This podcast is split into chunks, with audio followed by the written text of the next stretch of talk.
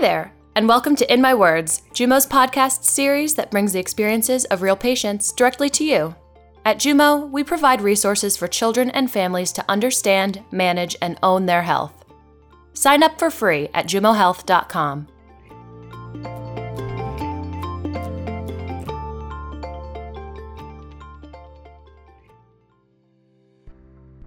Hello, everybody. This is Christy, and we're back in Melbourne, Australia for another In My Words episode on multiple sclerosis. In our last episode, we met Adriana, who shared with us the story of her diagnosis of MS. Today, Adriana will continue to share her story with us, specifically about how MS has impacted her life.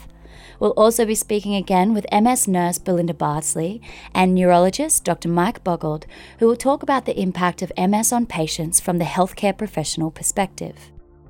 MS can affect many parts of the body and does so in an unpredictable way.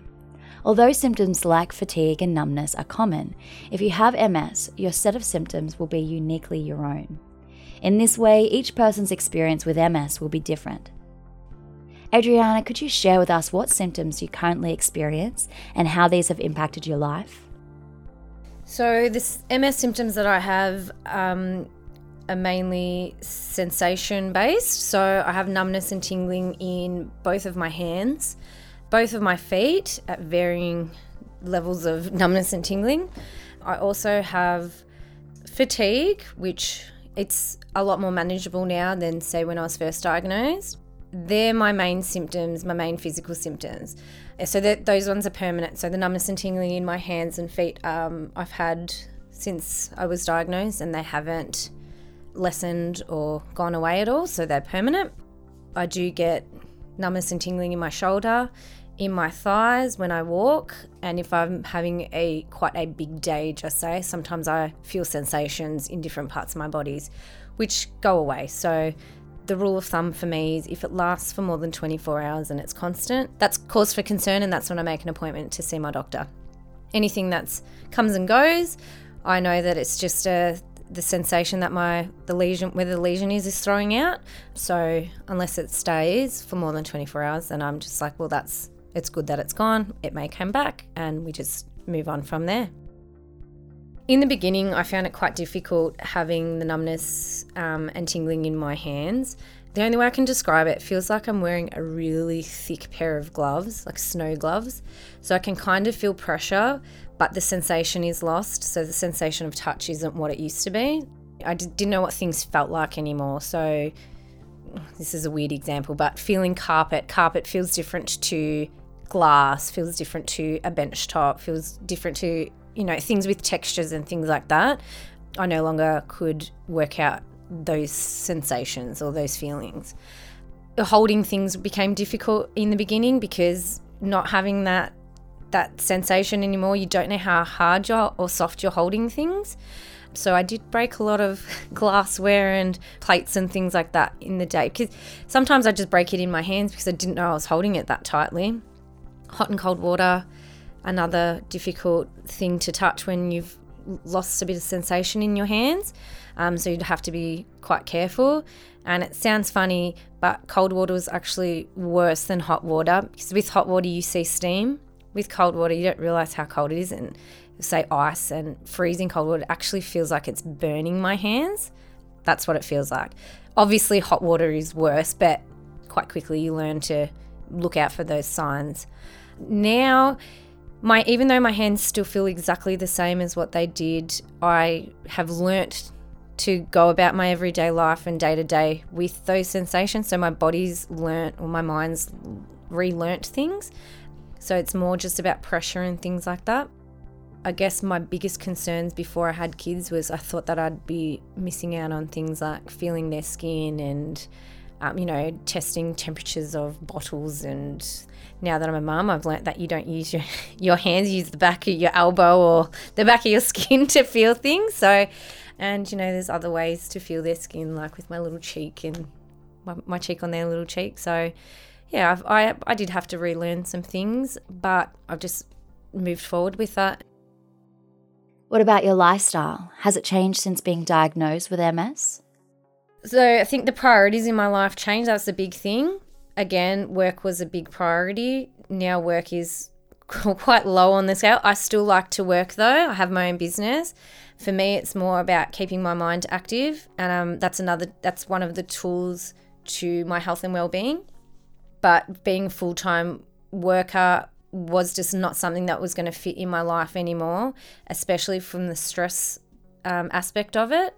So I now put a lot of effort into things that make me feel good or impact positively on my life, and I don't put too much energy in things that make me stressed or feel unhappy and not good about myself. So that's I'm very strict on things like that now in my life.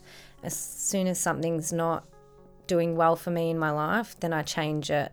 So having MS, yes, it impacted badly on some things, but it's actually opened my eyes to other things. I like to focus on those positive things because if I live in the world of the negative things, I'll never be able to move forward.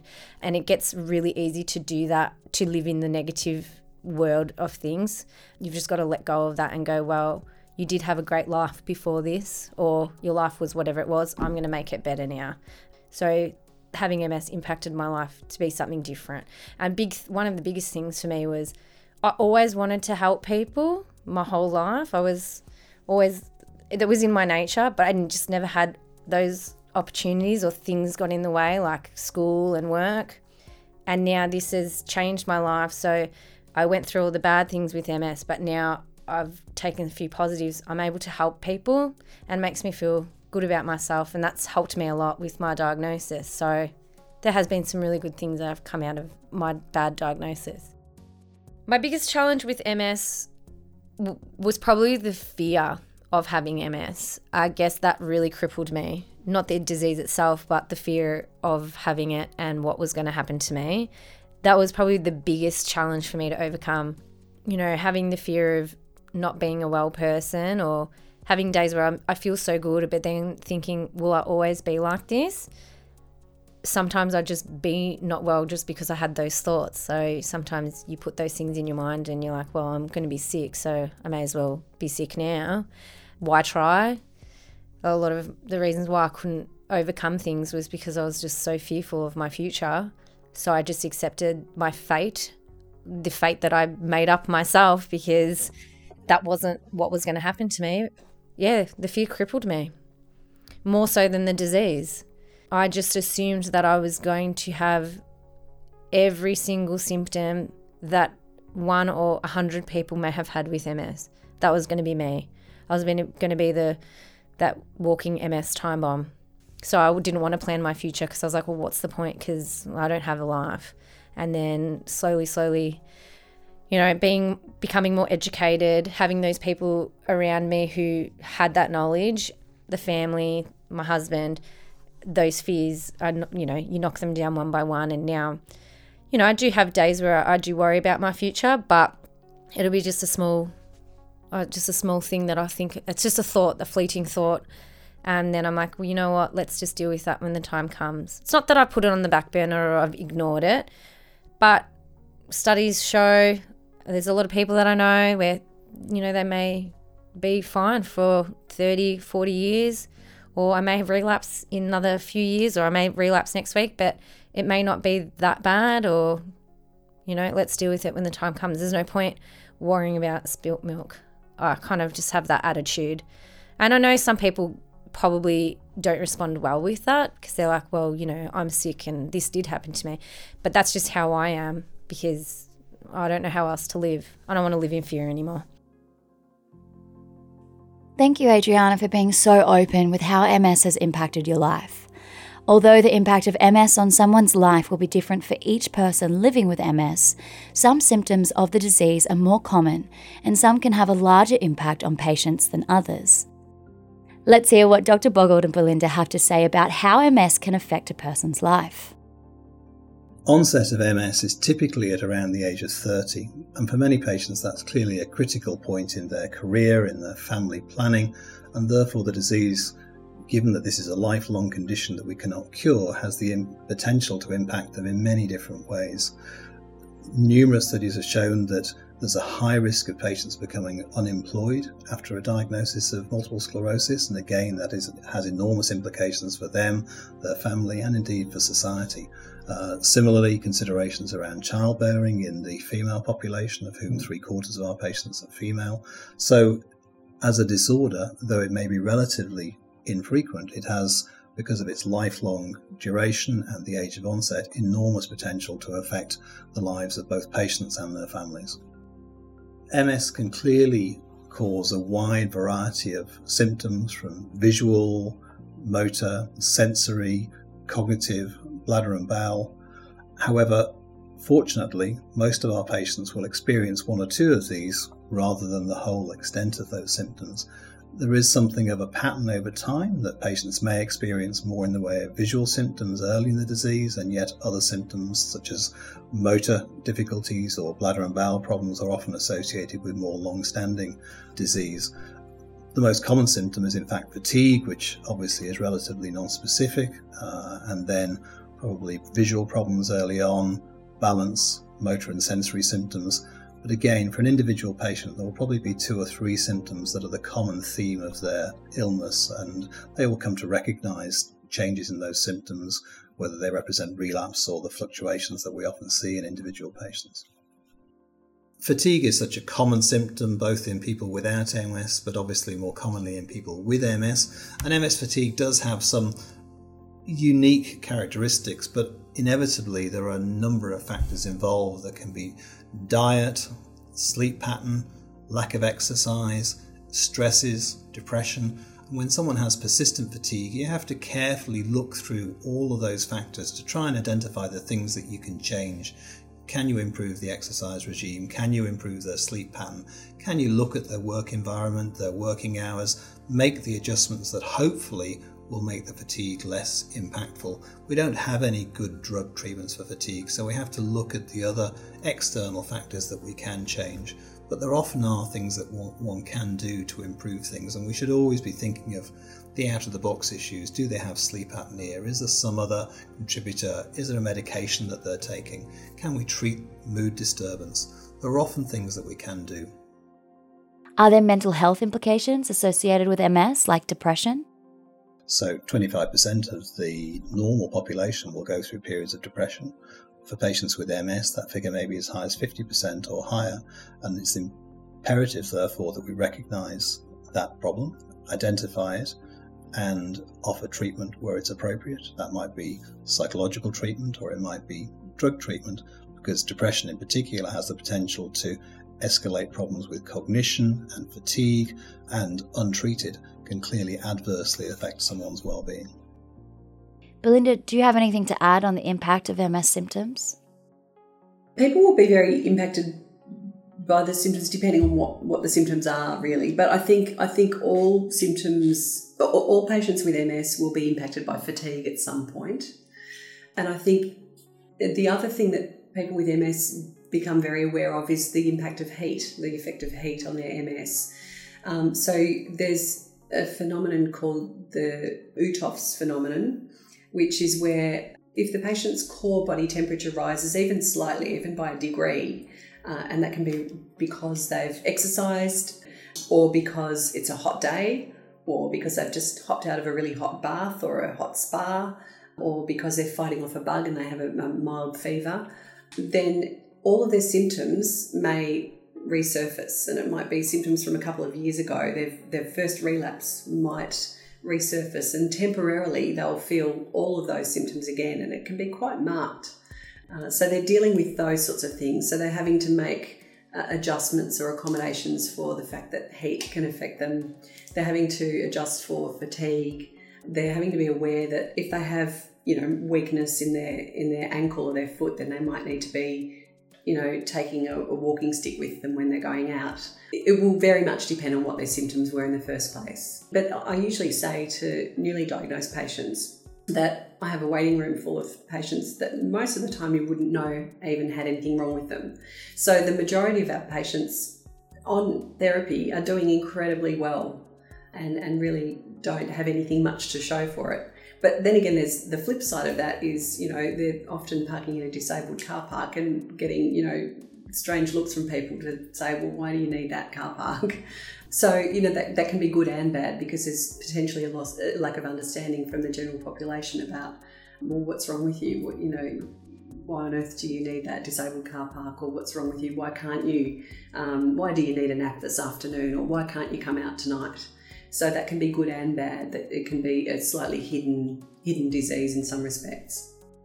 Cognition is a really important symptom of MS. That is another very much a hidden symptom of MS, and, and sometimes it can be actually a presenting sim- symptom of MS that people just feel that they're not something's not right, they're not remembering things, or they're no longer able to really organise themselves properly, and they're needing to make you know very clear cut lists so that they can manage their usual lives, or they're struggling at work.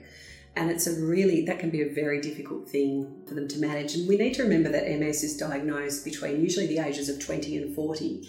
So this is happening to people when they're you know they're studying they you know they're, they're finishing off school or they're starting at university or they're building their careers or they're having a family or they're you know they, they're establishing themselves in the workplace really really getting underway in their careers or they're you know managing companies or you know this is a very important time of their life. They're wanting to be their most productive. And for them to be impacted by cognitive difficulties is just incredibly difficult for them, and, and it's um, it's it's heartbreaking when you see people who are struggling with their cognition, and it's deeply, deeply unsettling for them going through it. It's, it's really crushing. It's a crushing sort of symptom of MS that is very, very difficult to manage, and it's it's really important that they sort of try and try and identify that early on, and then try and do a bit of brain training to try and preserve that, and also getting on a good medication early on is a, another important way of trying to maintain that brain function for the long term. The consultations you have with the MS nurse and your neurologist are the opportunity to discuss the symptoms that may have a benign or simple explanation, but equally may be something that we can treat. We can't treat all of the symptoms associated with MS, but there are certainly good treatment strategies for many of the problems that the disease causes over time. Great. Thank you so much, Belinda and Dr. Boggild. I'd now like to talk about methods to treat these symptoms. If symptoms do interfere with day to day life, fortunately, there are strategies available to help patients manage many of them. As we heard, treatment can help prevent some from developing in the first place. Adriana, can you tell our listeners how you manage your MS symptoms? Medically wise, I am I have regular treatments. And alongside that, I do a holistic approach as well. So I get acupuncture regularly, um, massage. I also put a lot of effort into my health and well-being. I try to live a very healthy lifestyle, have a balanced diet. I haven't cut out certain food groups and things like that because I really enjoy eating. And for me, that's a big thing. Unless someone specifically said, do not eat this at all because it will make you this much better for me, food's a massive thing for me, and I will continue to eat, you know, in moderation, everything. And I exercise quite regularly. And if that's just a walk or like a brisk walk or a light walk or just some form of physical exercise, then that's ma- like major for me. And some days, if that's all I have energy for, that's all I'll do is just a 20 minute walk.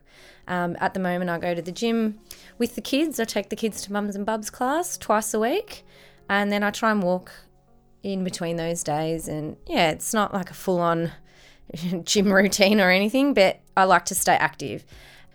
Other things that I've done that I think are beneficial to my health is no stress. It's easy to say, but over years you can put things in place to have a stress free life where you can. Obviously, things do stress you out, but I try not to get too bogged down by those things that I can control. I've learnt to let go of a lot of stuff. So, those things, so there's my medical aspect, the natural aspect, and then my own things that I find are part of my health, overall health routine.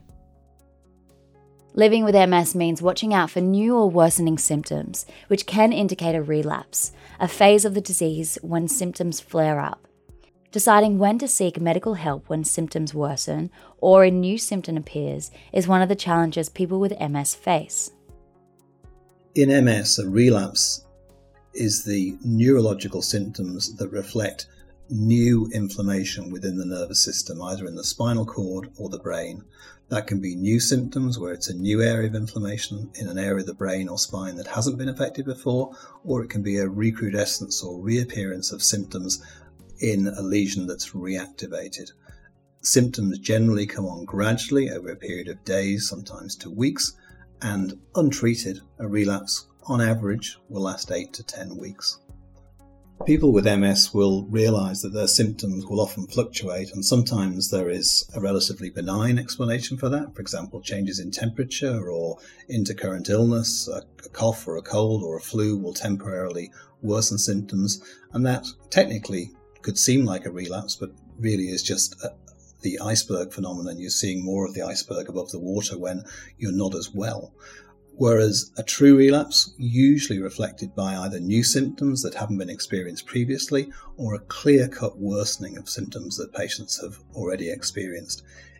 In essence, if there's any uncertainty, if a patient's concerned that they may be experiencing a relapse, I would always encourage them to ask rather than not to ask. So, this is the importance of having easy access to your clinical team, be that the neurologist or probably more often the MS nurse specialist working with that neurologist. And I would always say that on both sides, it should just be about communication. Adriana, have you ever experienced a relapse? A year after my diagnosis, so a year on the medication that I was on, I experienced a relapse. So I started to get numbness and tingling down both of my arms, and that lasted for a few days. Um, so it was something that I contacted my doctor, and we did some more tests. Um, within a few days, worked out that yes, I did have a relapse and I had a new lesion. So from there, we just made a new plan, and I did have infusion treatment at the time to help stabilize that new lesion or that that relapse. And then we thought of a plan we put in a new plan in place for my future. Yeah. And since then i've been relapse free i should say.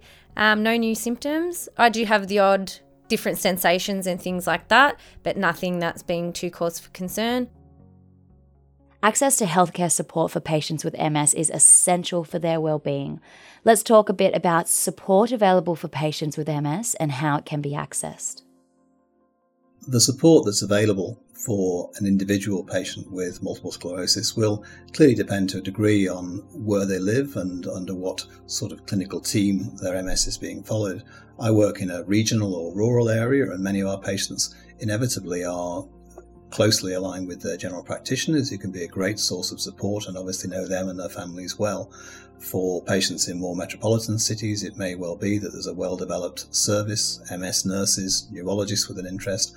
Uh, but I think really it's about the patient having comfort with and familiarity with the person who's going to be on the end of the phone and trusting the advice that they give there's a range of op- options available, and it really is what's about what's the best fit for the individual patient based on where they are and indeed who they are.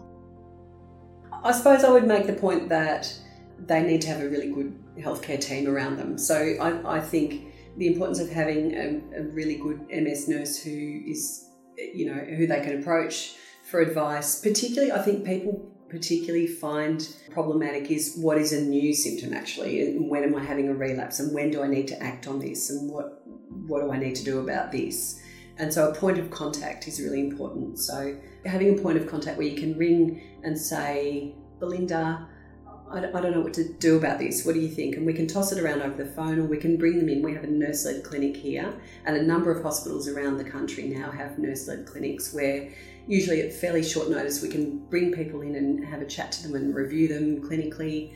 And many of the hospitals, the bigger hospitals around Australia, can review patients quite quickly. Um, and obviously, always we say to patients, if you're if you're urgently concerned, you should see your GP or present to your nearest emergency department straight away. Like that's always a standard advice we give to patients. Don't mess around. If you're urgently concerned, that's what you should do. Thanks, Dr. Boggild. Thanks, Belinda. We've talked a lot about the impact of MS and the support available to patients. The last topic that we're going to cover in the episode is mental health.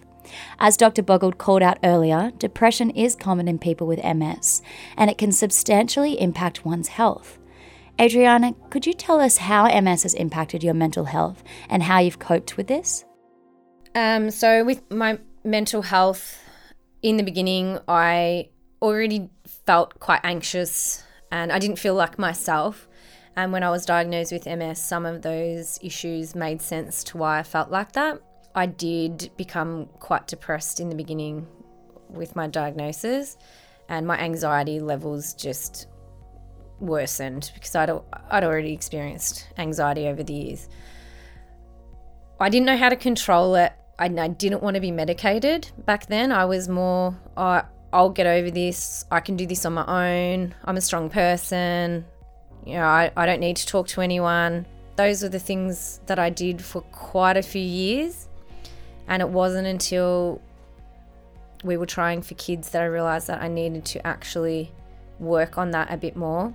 Because I work on every other aspect of my health and lifestyle, but that was one of the things that I was too proud to do because I was like, no, I'm a strong person. So you my husband and I, we talked about it, and he's my big, biggest supporter. But for him, he was just like, you are so strong, but I'm worried that if we have kids, these feelings will just enhance with postnatal depression and things like that. That was a big concern for us. So after those conversations, I did seek out um, professional help I spoke with my doctors and we put a mental health plan in place. And I see a psychologist, and I'm now uh, on medication for uh, my anxiety, which has helped a lot. And for me, it just was a weight lifted off my shoulders. That's all it did. Took a weight off my shoulders, and I'm able to process things and deal with things in a, a lot more clearer manner. And it was one of those things that I wish I took care of years ago, along with my health plan for MS and my lifestyle changes, because a lot of the stresses in my life I've probably created or made worse because of my anxiety. And yeah, I do talk to a lot of people and I have a lot of support, but talking to someone who's a professional in dealing with things like that was something that I needed. I just didn't know I needed it. Yeah for anyone who's experiencing any form of mental health challenge with their illness, or even if you're just not feeling 100%, you're going to have bad days of feeling down and things like that. But if it's something that you really can't get on top of, don't leave it too late. Speak to your doctors or speak to somebody and put some plan in place because for me, I, I feel like I wasted so long worrying and just not being okay and hiding that that I could have been enjoying other aspects of my life while having to deal with those bad things. Whereas when they're all coupled all together, the depression, the illness, the changes in your life that you have to make, uh, sometimes it's just really hard to do all that at once. So, you know, speak to somebody, get some help. You haven't failed yourself. I think that was that was something that I thought I felt like if I got help, I'd failed myself because I needed help, but I get help for everything else. Like if I've got a toothache, I get help from my dentist. Why wouldn't you do this for your mental health?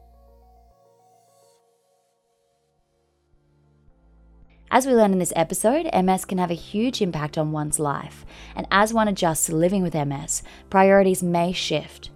Adriana is a powerful example of how a supportive healthcare team and family and a positive attitude go a long way to helping one adapt to living with MS. If you have any questions or concerns about your illness, reach out to your healthcare team. Remember, MS can negatively impact your mental health, and understanding that mental health is as important as any other piece of your well being. And getting help, if you need it, can make a huge difference to living well with MS, as it did for Adriana. We'd like to thank Adriana, MS nurse Belinda Bardsley, and neurologist Mike Boggild for speaking with us about the impact that MS has on patients.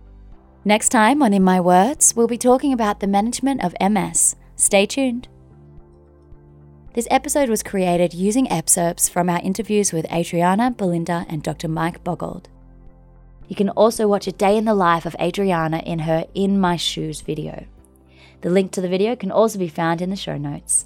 See you next time. This episode has kindly been supported by MS Australia and sponsored by Roche Pharmaceuticals Australia, material number 37562681 and prepared in May 2018.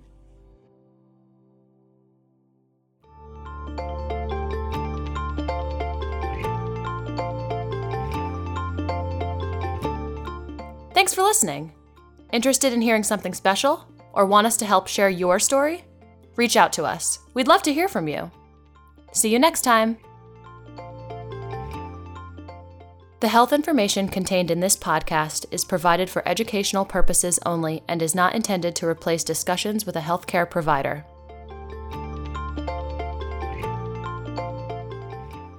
In My Words is produced in New York City and distributed worldwide. In My Words, a Jumo production.